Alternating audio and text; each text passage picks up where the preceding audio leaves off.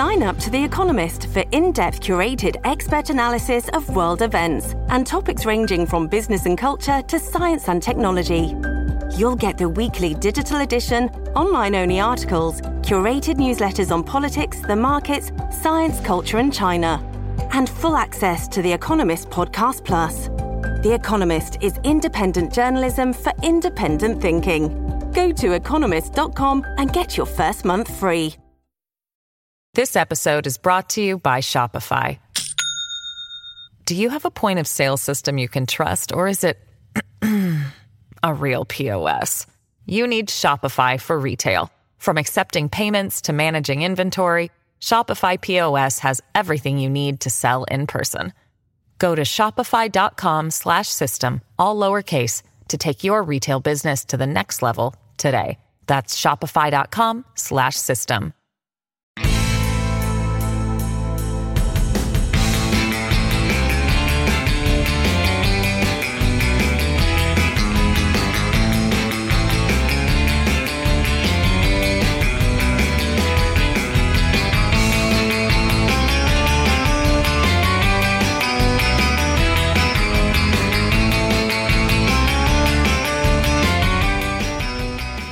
Hello and welcome to Rock and Roll Politics with me, Steve Richards, the weekly podcast. Thank you so much for tuning in wherever you are in the UK and around the world. And as ever, in our time together on this pre Christmas podcast. We have got so much to cram in. Uh, where, where do we start? Blimey. Uh, you know. Anyway, before I start, uh, here's the kind of format of our time together. Uh, a brief kind of assembly, a notice from me, very brief. Uh, then on to my spiel. It's a bit of a frosty special, this one. Lord, get me frosty, get me frosty. But with wider implications. As ever in politics, every move shines light on a much wider terrain than the immediate drama, and we'll try and explore that light. And then wonderful questions, uh, a, a, bit of frosty focus on some of the questions in recent days, and then, of course, questions on other matters, and they're from all over the place Australia, the United States, and all around the UK. So before we start, a couple of things. Um, I'm going to be off next week. I think you'll want a break. We all need a break from each other, don't we? I mean, even if we're in total isolation. Well, all right, if we're in total isolation, maybe I'll do one and we should all get together, but I'm almost certainly not going to. So the next one will be the following first thing, Tuesday morning on that first Tuesday in January the key thing uh, to make sure you get it is to subscribe. Um, some people told me they haven't didn't get the last couple. I'm on a different platform, but you should all get. There are loads of ways of subscribing beyond the obvious ones. I've tweeted all the platforms. There are tons of them. Um, so do subscribe. Oh yeah, if you could leave a review, that means more will join our ever expanding community trying to make sense of the mad, crazy world of politics. Hopefully, all of you who have asked for stickers for the book, uh, Prime Ministers We Never Had, for Christmas presents, have got them. If you've asked and didn't get them, please email me right away and I'll rectify. I've had loads. I've, I've made a fortune for the Royal Mail sending these off. But anyway, Christmas sorted for all those who uh, will receive the Prime Ministers We Never Had, uh, from Rab Butler to Jeremy Corbyn by the way, if you didn't listen to the August one where I reflected on some of the lessons from the prime ministers we never had, they are applying in capital letters now as Liz Truss makes her moves, dressing up as Margaret Thatcher in a tank, and Rishi Sunak briefing that he doesn't believe further constraints are necessary, um, manoeuvring in clunky, unsubtle ways. Not always a route to number 10. Anyway, uh, in August, I did uh, lessons uh, on that. For those of you who didn't hear it, it'll be there. Joy of podcasts is they don't go away. Now, thank you for all of that, Frosty and what that means. By the way, there's so many themes, the by election, but they all interconnect, of course. What is interesting about Frosty's resignation, and, and, and those of you who know me, and you all do, we all kind of know each other. No, I don't often loathe politicians, at least, you know, in, when I'm giving analysis about politics. I do privately, actually, get very worked up, much more worked up than you would imagine. But Frosty has come to sort of make me go bonkers with anger. And uh, the reasons for that are the sort of I, well I, will tell you I, I, read a very interesting uh, sequence of tweets from charles grant from the centre for european reform on saturday night when frosty announced his uh, martyrdom. Charles grant is a very measured guy really measured. Uh, some of you might know him. And he tweeted that negotiators at the european union had come to hate frost. Now some of the Eurosceptics in the UK will think, yeah, good old Frosty, he's sorting them out. They hate him. It's a disaster.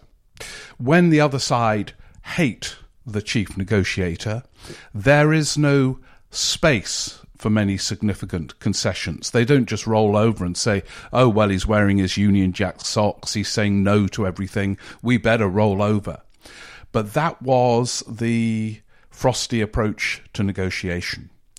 Also, those who knew him in his previous careers, ambassador in Denmark and then at the Whisky Association, this sort of unlikely route to being a key negotiator, deciding in effect the UK's future in the world and its trading relationship with its biggest market, um, unlikely kind of route to that role. They tell me that quite mild mannered, strongly in favour of the single market, you know, pretty relaxed as in Europe as an ambassador, but he nursed a grievance that he didn't rise higher in that diplomatic world than Copenhagen. Although, you know, lucky Frosty. A few years in Copenhagen, pretty damn nice. Uh, but he thought Washington and this kind of thing. And then he ended up working with Johnson when Johnson was foreign secretary and he saw a chance to dance with a future king and became much more hardline uh, as a Eurosceptic. There's so many have done this. You know, Johnson himself was not a hardline Eurosceptic, became one to destroy the Brexit Party and become Prime Minister. Frost became one to become part of this court. And he moved around with a swagger.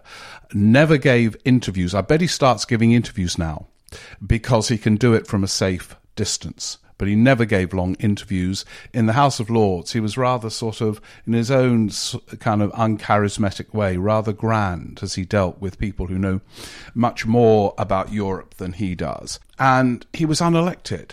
And this was reflected in his resignation letter, where he claimed his resignation was because he assumed the government would follow a light regulation, low tax economy to make the most of Brexit. And because that wasn't happening, and oh, yeah, of course, he joined in with the fashion within the current Tory party, as we all discussed last week, for a libertarian approach to COVID, and he expressed disapproval of that. Now, these were the views of someone detached from any forms of accountability with the voters you know, you can sort of go around thinking, you, know, oh, the reason Brexit's not working is because we're not being turbocharged Thatcherites. But what if you're a health secretary in charge with a creaking NHS that so obviously needs investment? What if um, you're in charge of the so called levelling up agenda? and you look at the chronic need for further investment in parts of the UK. How do you get them? Is Frosty saying more borrowing? No, definitely not. Frosty would not be one of these sort of Keynesian borrowing figures. So, how does it happen? Or does he let uh, the NHS rot? Now, you can let the NHS rot as an unelected member of the House of Lords if you want, because you are not accountable to the voters. And then on COVID, what's he suggesting? That um, the people have the freedom, this word freedom again, you see, Frosty will latch on to its most shallow interpretation. People have the freedom to get ill or to make others ill. And if Frosty says that, it's fine for Frosty. Uh, you know, he has the freedom to fall ill, he has the freedom to make others ill, and so on, but he does not have to face an electorate. And he does not have to be a health secretary or indeed a prime minister presiding over a health crisis. So, you know, it is so shallow and so sheltered but in a way, his courtiership has done the business. He isn't now facing the consequences of his chosen Brexit route, but he's in the House of Lords with his peerage, and he will now, I bet, give interviews because he's not accountable to the process and doesn't have to face the consequences of an unworkable situation in relation to Northern Ireland and Ireland. And this is the key. I tweeted on Saturday night. I didn't, you know, no, no kind of not much on Frosty, but this. When these hardline Brexiteers come close to facing the practical consequences of their delusional fantasies about Britain alone, you know, global Britain, they run a mile. They do not see it through.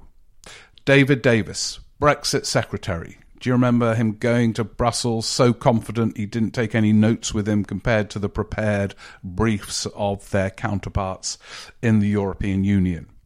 Resigned. Steve Baker, now just what he enjoys, Baker, is rebelling. He loves being this sort of powerful backbencher with no responsibility. Uh, you know, there he is fighting it out for Brexit, uh, let's trigger Article 16, let's be freedom to be selfish with the illness and so on, COVID. He was a Brexit minister. So these people protesting now had leverage, had power, not like us lot watching from the sidelines. But when they faced the dilemmas, they chose one route to run a mile from them. It's much easier posturing. And let's go further afield to Nigel Farage, the great hero of many Brexiteers, the day after the referendum, when Brexit was at its first phase delivered in inverted commas in winning the referendum, he resigned as leader of UKIP. And so that is um, the pattern. Look at Frosty. There he was, uh, immersed in the protocol, his usual swagger, wearing a Union Jack flag, his Union Jack socks, and yet he could not, in the end, prevail because Johnson, I mean, Frosty clearly was up for triggering Article 16 and being all macho and becoming even more of a pin-up of some Tory newspapers and the Brexiteers. But Johnson who doesn't think through consequences, the famous word of this podcast, very often, but at least was alert to the idea that the United States would kick up one hell of a fuss if they triggered Article 16.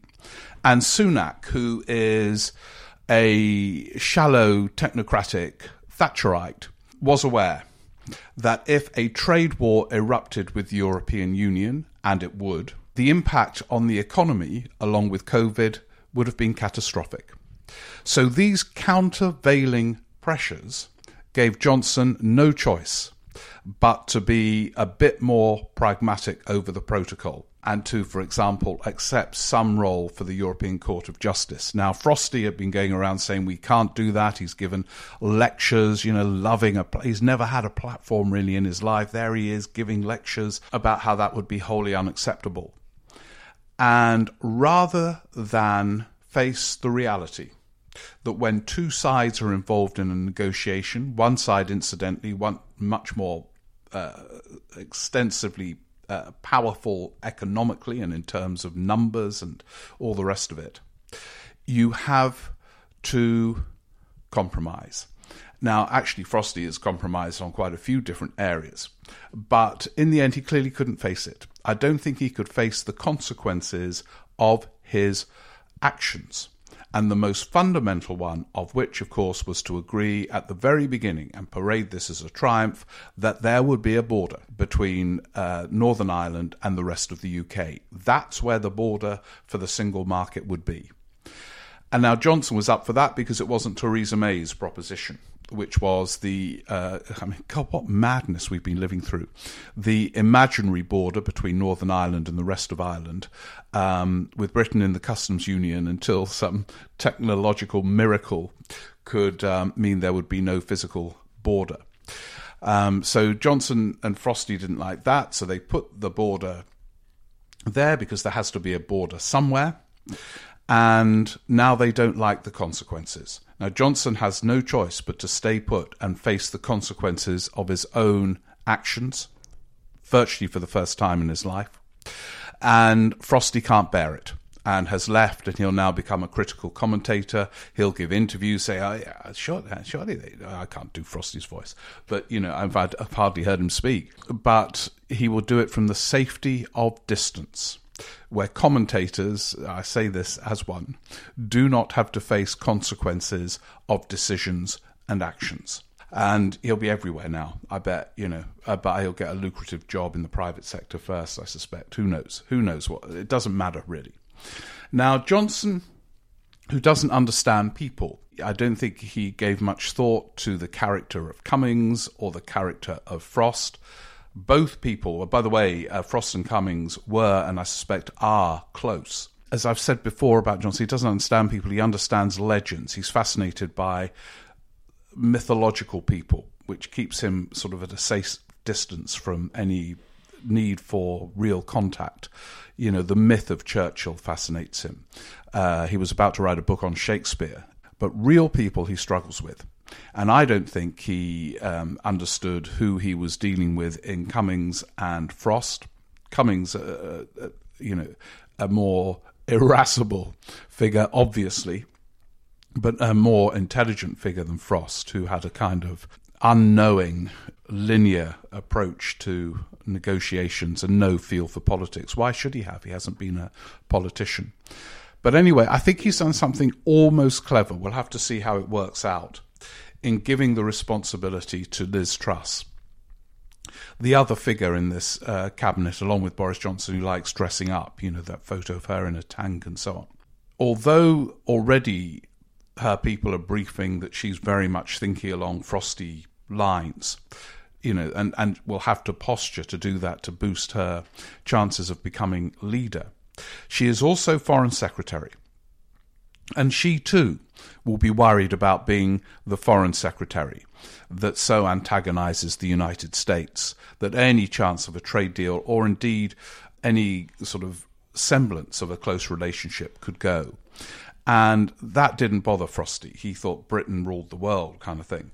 Um, now, as Foreign Secretary, she's in a slightly different position. So, although she will posture to the freaks uh, who believe every confrontation is a moment of revisiting Churchillian triumphs in the 1940s, she is a bit more constrained in her fantasies than Frost from the beginning. Frost's fantasies were only challenged when he began the negotiations and found the detail and found the, the other side, and you know that his boverboot approach didn't work, although he convinced himself it did. She's in a slightly different position. So it's in some ways a clever move, I think, to put her there. Now, it might mean that Johnson is in so much trouble that he tells Truss to trigger Article 16 and generate a war with Europe in a desperate attempt to solidify his base because those going for him now will revere him if he becomes a sort of leader in a war against Europe. But such madness to say will completely blow up the economy, end relations with America, and so on. So it's not a straightforward route towards securing his base. The by election, by the way, uh, yeah, well, that was epic too. God, I, was, I, spoke to someone the day before who, because of the split anti Tory vote, predicted a Tory majority of 2,000 who, who had followed it very closely. The significance of it is, is this, just very briefly, um, that when a prime minister who has been on a long honeymoon with voters and much of the media. When the spell is broken, uh, in other words, Johnson, the vote winner, becomes a vote loser, it's very hard to recover the spell. And when the spell is broken and people see someone in a different light, they begin to see what was in front of their eyes all along, not what they chose to see. A prime minister's authority can fall very fast. That doesn't, well, you can see it now with the whole COVID stuff. I mean, even Johnson must consider that the scientists have a point with constraints, but the space he's got is so narrow uh, because his authority has diminished. A year ago, he could decide what he wanted. And of course, early on, his libertarian instincts drove him. Then, just before Christmas, he had to change his mind. Now, he will not be thinking just about himself, but he'll be thinking about those uh, freakish libertarians whose views he partly shares anyway. And he's trapped. His authority has gone because voters now see what is in front of their eyes, not what they had chosen to see. So it's a big moment. That doesn't mean he's going quickly. Uh, as I argue in the book, The Prime Ministers We Never Had, one of the reasons why some of those uh, big, big figures who never got to number 10 is prime ministers aren't moved speedily or in ways that are straightforward. Attempts to remove a prime minister have consequences as well. Well, what times? You know, do you remember that era when sort of the build up to Christmas politics went a bit quiet, you know. Um, I can't remember when that was. Anyway, that's not the case now. There are, I've missed out loads of other themes, but probably you'll come to them. So let's go after the short break while I get the questions up to your questions. This episode is brought to you by Shopify. Do you have a point of sale system you can trust, or is it a real POS. You need Shopify for retail. From accepting payments to managing inventory, Shopify POS has everything you need to sell in person. Go to shopify.com/system all lowercase to take your retail business to the next level today. That's shopify.com/system.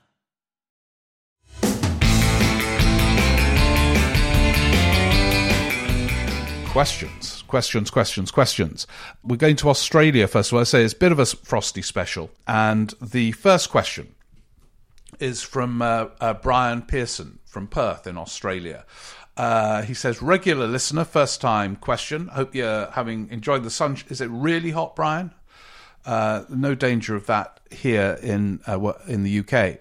A regular listener. Now, now that Frosty is gone, and Johnson is looking more friendless, do you think that Keir Starmer should take Brexit head on and try to convince voters that just as what happened after the war when Churchill won the war but wasn't trusted to win the peace, he could say Johnson won Brexit but isn't the man to carry it forward?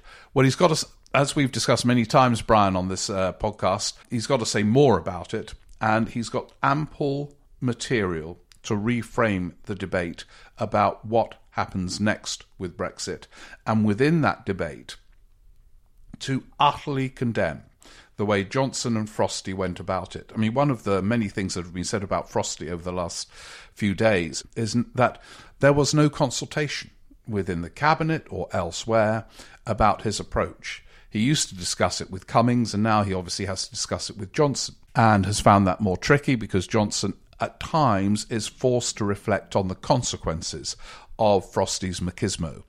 Um, now, in all of that, there is space. And Starmer has occasionally tiptoed onto it. Rachel Reeves has, and one or two others. Emily Thornberry, and uh, there is space there. They're all still so scared of the Brexit vote. But the other interesting thing about that by election is that in these Brexit areas, this was, of course, not red wall territory, but uh, it's clearly losing its uh, electoral potency. It's, it's staggering the degree to which it acquired electoral potency, but you know voters are irrational at times. But here was a seat, hard kind of Brexit seat, uh, where the most pro-European of UK parties won. So there's space, and he needs to use it. Uh, Connor Jones from Wales in your book on prime ministers, not the prime ministers we never had, the book on prime ministers, you noted that the cause of a prime minister's rise to the top would eventually be the thing that brings them down. with the resignation of Frosty, could we be seeing the cause of Johnson's downfall, not from sleaze, but from Brexit? Uh, just to explain what Connor means, in the book on prime ministers, one of the things that fascinated me was that you could see the seeds of a prime minister's fall in their rise. Just to give one very quick example before we come to Johnson, but it applies to all of them. It applies to Blair, to others. Margaret Thatcher. Her soaring rise to the top of the Tory party was partly to do with in the build up to the uh, leadership election 75 when before that Heath was still leader in opposition. In the summer of 74 she pledged to abolish the rates the local property tax as part of the Tory uh, plans for the future. It was hugely popular within the Tory party and beyond. It was one of the few popular measures uh, for the Tory party at that time. And it turned her into a national star within the Tory party. They used her for party election broadcasts. There she was. She was shadow environment spokeswoman uh, in the October 74 election. And she thought, blimey, this policy to abolish the property tax is absolutely core to my rise, to the wider potential for Toryism in the future. And it propelled her or helped to propel her to the leadership a few months later. Fast forward to when she finally felt ready to abolish a property tax as Prime Minister, she introduced the poll tax, and it led and what was a factor in her fall. So, what pr- propels you to the top often brings you down. Now, with Johnson, I think yes. You can see Brexit, what's that phrase? Eating its advocates. There's a metaphor, isn't there? Devouring its ad- advocates or whatever. But look at the fallout already. I mentioned earlier all the people connected with negotiating Brexit, from you know David Davis, all that lot, gone. Um, Johnson himself resigned over it and is now trying to work out what the hell to do with this protocol, which is the direct consequence of his proposition, not the European Union's. So I think when he falls, it will be measured partly by the Brexit fallout. It was interesting. Farage tweeted when Frosty resigned Frosty is a true Brexiteer, Johnson isn't. You can see already how the Brexiteers who propelled Johnson to the top are turning against him. And so we don't know for sure what will bring about the fall of uh, Johnson. There are many candidates for that role. But I think, again, it, that Shakespearean arc of a theme propelling a prime minister to the top will lead to the fall. And uh, as you know from the book, Connor, that applies to virtually all prime ministers. Okay, Dominic Lee. I had seen that Dominic Cummings had been active on Twitter following the resignation of Frosty, singing his praises. I wondered if there was more to this than Brexit disagreement. Cummings has often said that the Vote Leave team realised Johnson wasn't up to the task.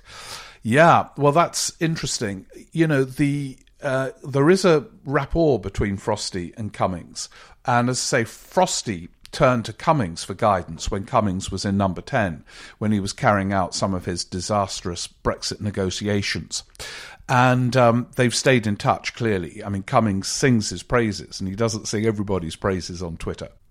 Whether there are wider kind of implications, I mean, Frosty is not really a political player. He doesn't have allies. He's not from politics. He's from the Foreign Office uh, originally. And so I suspect Frosty's uh, limited kind of agency in what follows, actually.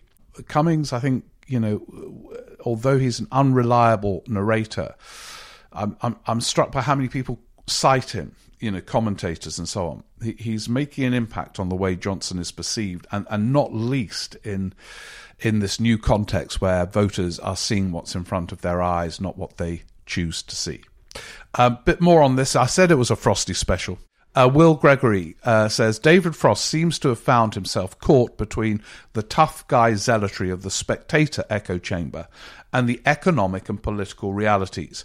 Hence the briefing behind his back on the European Court of Justice climb down last week, which seems the trigger for his departure. Yeah, ex- I, I, I think that's exactly the kind of thing that was going on. Whose fingerprints do you see on this? The Treasury and Rishi Sunak? Some vestige of grown uppery in number 10? Yeah, I'm not sure. Oh, by the way, Will says the current running time of about an hour matches my dog walk in the woods to perfection. Okay, Will, that's great. Uh, I hope you're having a good walk this morning, whatever morning you're listening, or is it the evening? I, I kind of like the idea of the woods. Must be during the morning with the light at this time of year. Well, someone briefed that. I've no idea who, um, but there are some sensible people, uh, certainly in the Treasury, not necessarily Sunak himself, but certainly in the Treasury. But they wouldn't be involved in this. I'm not sure who. I'm not sure who uh, briefed it. Um, but clearly, Frosty saw all this partly as uh, an opportunity for him to posture as the strong man, and was going to find it very painful to concede on something he has publicly said he would not move on. Uh, so I think uh, that is the sequence as to his um, uh, departure. No idea who leaked it. Um, sorry not to resolve that as you walk your dog, Will. Okay, um, uh, Tony Ellis. Oh, we're moving on a bit. Are we from Frosty? Yeah, bit of uh, bit of stuff from other fields. Or well, there I say, it all connects. Uh, it seems certain now that Boris Johnson will be gone sooner or later after the past week's shenanigans. It's kind of panto season there. Is there a scenario where the multiple Downing Street inquiries underway, or about to start, or not yet even begun, lead to a Commons vote of no confidence and a general election? No, Tony, that won't happen. There is no way the Tory MPs, with that huge majority, um, are going to vote for an election which would see them, in the current context, losing their seats. I think the election, I've always thought, the election wouldn't come especially early. Uh, if it is Johnson there, um, he is alert to the fact that voters we're so untypical. Voters don't follow politics, resent early elections. Um, they for sure isn't going to come in the near future with that majority. Tory MPs are not going to be chickens voting for Christmas to use that terrible. No, what is it? Not chickens, turkeys, um, to use that terrible cliche. So, no, there's not going to be an election. There might be a change of prime minister. In Eng- England, being largely a one party state, you know, the Tory electorate is the Tory membership have the power to change prime ministers, so that might well happen. Although I wouldn't put huge amounts of money on it, based on my experience of the prime ministers we never had, because prime ministers tend to stay longer than the feverish speculation about their future suggests. Jim Taylor, I've been a regular listener to the podcast for over two years now. That's great. Great, Jim. As well as a regular, so all the way through, actually all the way through the twists and turns, as well as a regular attendee of your Rock and Roll Politics Edinburgh Fringe shows prior to COVID. Hope to come back this summer, Jim. Let's see how this COVID dark saga develops. Oh, I love the show. Thank you very much. And listen to it every week whilst walking my dog. And oh, right, you, you don't meet up um, with um, Tony walking his dog. Was it Tony who walked his dog? No, no, it wasn't Tony. It was uh, sorry, I'm going crazy. It was Will who walked his dog. Um, I, th- I, think you're doing it separately. Uh, you certainly are actually, because you're walking uh, near uh, on the glorious sections of the Berwickshire coastal path. Oh, living the dream! Uh, what a great place to walk. Anyway, Jim's wondering about how Labour can expect to return to a majority government in the face of the collapse of its Scottish vote, with certainly no signs of a resurgence of Scottish Labour. Uh, yeah, it's it's odd. I mean, they've well, not odd. I mean, I, we know. I think we know why the SNP is still so strong. The potency of independence as a theme. Labour in Scotland now have got a very good leader and it's still not making much difference to the polls. With the numbers stacked against them in this way, how can Labour hope to win a majority at the next or successive elections? This may tie into your current trending cop- topic of PR. I knew, I knew electoral reform would be in there, or calls for a progressive alliance.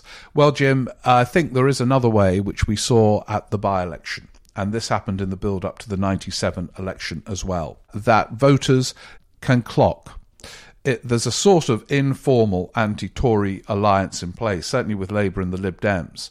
I mean, Ed Davey has said he is part of an anti-Tory force uh, in, in a way that Paddy Ashdown did in the build up to 97. Uh, but I don't think it can be formalised. Party members are committed to their parties by definition more than anyone else, else they wouldn't be members and it becomes very difficult to tell them to formally not campaign in effect for their party. But I think you can do it in other ways. Um, but um, there is a lot of talk around of a sort of progressive alliance as the only way, and as you say, partly because Labour just cannot seem to get back in Scotland. A collapse that is remains so much is happening in politics, but that is one of the more extraordinary things that's happened. Followed then by, of course, the Red Wall, for reasons that are not uh, entirely unrelated, I suspect. Okay, Gillian Charlesworth, just listen to the first half of your latest podcast on the sofa as always. Um, just finished work for a three week break. Uh, you're not going to be on the sofa for the whole three weeks, Gillian, I hope. I can't get my head around this weird combination of uh, Thatcherism, free market and small state, as espoused by the likes of Frosty, authorita- from the safe distance of not having to face the electorate, authoritarianism, curb courts, uh, protests, media, elections and libertarianism, the freedom to ignore health safety measures. Does it have a name or a president, and how can it be countered? Yeah, I, when you put it like that, it is what a what a mix. And indeed, when I talk about these Tory libertarians, this um, freakishly large proportion of the parliamentary Tory party, uh, people do email me and say, "Well, they, it's selective libertarianism." Because they're quite happy to impose authoritarian uh, new rules on courts or uh, people uh, taking part in voting in an election. Um, so it is it is selective. Uh, there there is no name, uh, Gillian, but it is it is incoherent and dangerous. Actually, this mix. To take a more benevolent view, it's it's a, a conservative party in a state of churn, and they they I think I've talked about this before. You know, you can see signs with Theresa May and indeed Boris Johnson of moves away from the sort of free market, small state ideology of Thatcherism, which has framed the Tory party in. Uh, I mean, there are parallels with the Republican Party in the US, but not really in Europe. If you look at the Christian Democrats, they're way to the left of the modern Tory party. But they weren't way to the left in the era of Heath and going back Macmillan and all that kind of thing. And you can see, you know, that, that with May, that let's talk about the good that government can do, and Johnson with some of his interventionism, albeit in a chaotic way, attempts to move them on but they can't do it. And then you with with this, you know, the membership and the parliamentary party, and so you get this chaos. Anyway, uh, so yeah, let's call it chaos. I can't think of a deeper term, really, Gillian. Okay, Andy Kerry from Edinburgh, glorious Edinburgh. Can I echo your correspondent from last week who said his vote has never counted in a British general election? I told you, you know, those of you worried that we were focusing on Frosty, I told you electoral reform would come back. This is from Simon Duffin, who has been our correspondent before, revealed dramatically that uh, uh, a drive to um, in Aus- uh, uh, Australia went badly wrong. He's going back to Australia in January with the prospect of voting in my first federal election over there in the first half of next year. I haven't yet fathomed their preference PR system, but I'm keen to give it a go. Apparently, Australia introduced this system as early as 1918. At the time, because there were two more conservative parties, thus splitting the right and letting Labour in in several seats with a small percentage of the vote. But it was the bigger of the conservative parties which introduced this change, as it was in their interests if they were to stay in power. It's voting systems are always changed out of self-interest, not altruism. Uh, sorry, that's me speaking. Simon wonders a mirror image of the UK right now, but perhaps a labor a lesson for Labour here. Uh, yeah, Simon, uh, nice to hear from you. Enjoy your return to Australia. Here is the thing. Labour are split as to what is in its self interest in relation to electoral reform. It always has been. It was in the mid 90s and um, before. Uh, Neil Kinnock came round to it in uh, 1992. Others, John Smith was a skeptic but uh, agreed to propose a referendum on the issue. Tony Blair was definitely a skeptic but uh, promised a referendum, but they never held it. And while that ambiguity is in place uh, about self interest, which is what it's all about, and the Lib Dems aren't doing campaigning for electoral reform for purist reasons, but self interested ones while that's there, I think this whole debate is theoretical. But that moment might come, Simon, where there is a there is a kind of potent coalition of support within Labour for electoral reform. Thank you very much. And to say, Andy Carey from Edinburgh. Sorry, I slipped a question. Uh, on Keir Starmer's chances of becoming Prime Minister, it would be enhanced by leading a coalition of all the opposition, so sort of linked to where Simon was a sort of everything but the Tories would be a great coalition, and in terms of divvying up seats, the participating parties have tons of voters to define who would take a given seat. And, and accept some ruthless self assessment to divvy them up to get the best results. It's not going to happen, Andy. The ruthless self assessment will not happen. It's too painful at a local level. Claire Mackey, I feel increasingly frustrated at the disproportionate impact Steve Baker seems to exert on my everyday life. He has managed to influence government policy by pushing for the hardest possible Brexit and objecting to timely public health measures. And now it looks likely that he will try to fight um, on action on climate change too. I disagree with him on almost everything. Uh, but I must admit that he's very effective in pursuing his agenda. Yeah, there are people, Claire, that come into politics not interested by the responsibilities and compromises of power. They think they are, but they're not.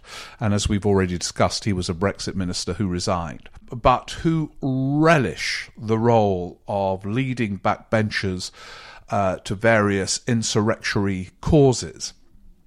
And he does hold considerable power because partly again it goes back to Brexit. Johnson uh, formed an alliance with these uh, evangelical figures of the right and feels compelled to listen to them and is frightened about alienating them.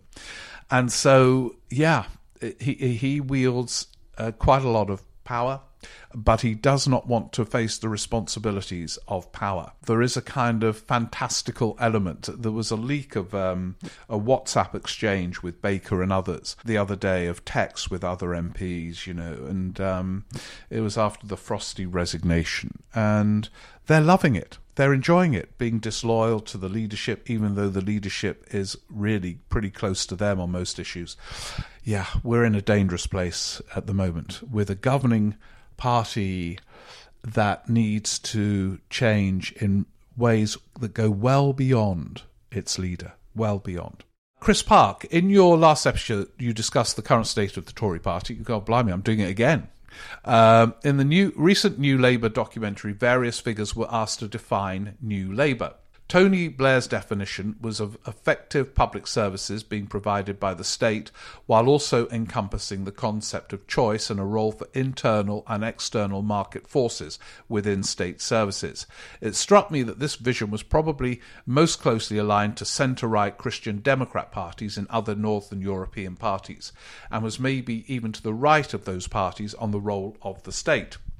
Uh, yeah, and he goes on to say, you know, there's a group, Jeremy Hunt, David Gauke, Rory Stewart, sort of centrist Tories, inverted commas, and is um, uh, Tony Blair closer to them? Yeah, I think he is. I think one of the things that Labour has to get is the Tories are still coming to terms with Margaret Thatcher, as you know, I've kind of discussed.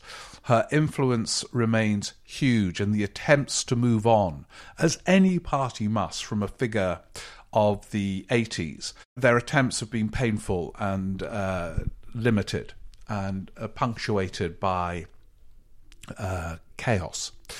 And Labour have not really placed Tony Blair, but that's where I think uh, he is he is placed. He would be at one in many things with uh, David Gauke and Rory Stewart, and and the Christian Gem- Democrats in Germany. Um, I think it's quite hard to place him as left of centre, which is why, incidentally, he kind of, you know, in a slightly grand way, he's not a grand personality. He's he's he's, he's self-deprecating, although he's got an ego, of course. Do you remember he said, "Look, look, the era of left and right is over, right? It's open versus closed." And you know, he said it with such certainty and all the you know Twitterati brilliant, brilliant observation. It's so kind of self-serving and naive, you know, because he can't really place himself on the left, where he kind of should be as a leader of the or former leader of the Labour Party. He says there is no such thing as left or right, only open versus closed. Open versus closed has been a divide through the centuries and is a constant one. Look at the split in the Tory party over tariff reform or, you know, the Corn Laws of uh, the 1840s. It's happened now over Europe and, you know, free trade versus protectionism. It is a profound and important divide, but that's not new.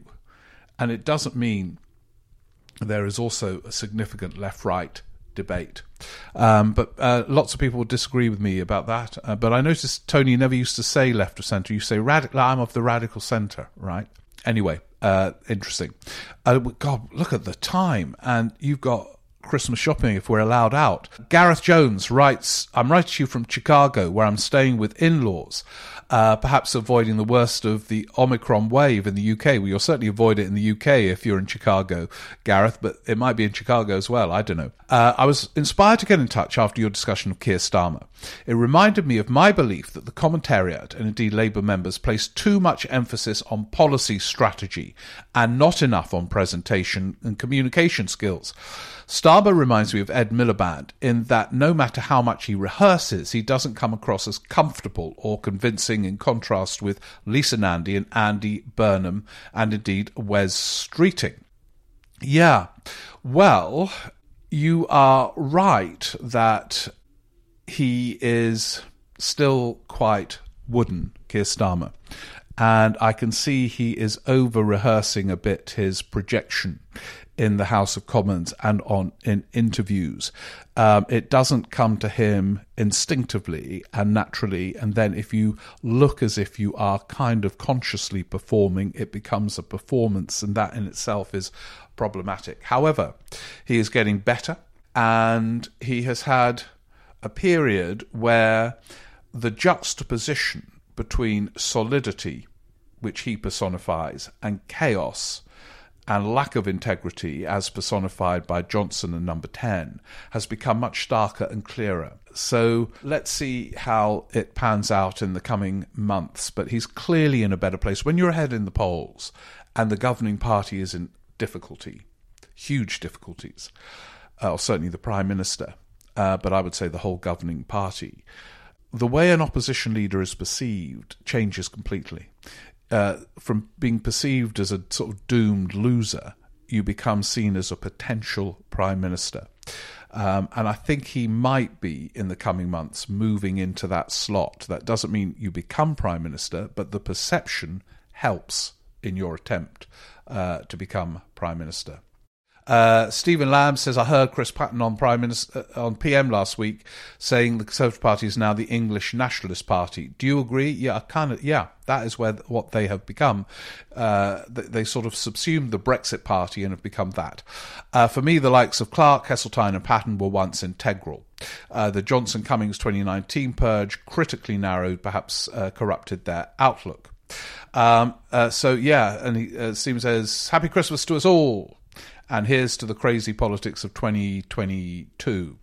Okay, look, I think we better call it in. There are loads more. Sorry, uh, haven't got to them. But what I'm going to do is uh, save them and hopefully get a chance to uh, read them when we all gather again on um, that first kind of Monday, Tuesday in uh, January. Uh, in the meantime, it just leaves me to say this. I mean, it's going to be another crazy political week, actually. And by the time you've heard this, you'll know what will have happened on um, the uh, constraints vis a vis COVID. I think we can sort of guess, or I can, you might have heard formally, what Johnson, so incarcerated now, uh, with no room to space what he's going to do, but we will see. But look, it's been an epic political year and it's been a joy sharing it with you and trying to make sense of it with all of you. Uh, uh, so thank you all for listening. Uh, say if you could leave a review and kind of and subscribe, they're the two key things to um, make sure you carry on getting it automatically. But just let me say, have a brilliant Christmas wherever you are in the UK and around the world, and we will gather again every week in 2022 to try and make sense of it all. Thank you very much. Have a brilliant time. Take care. Bye.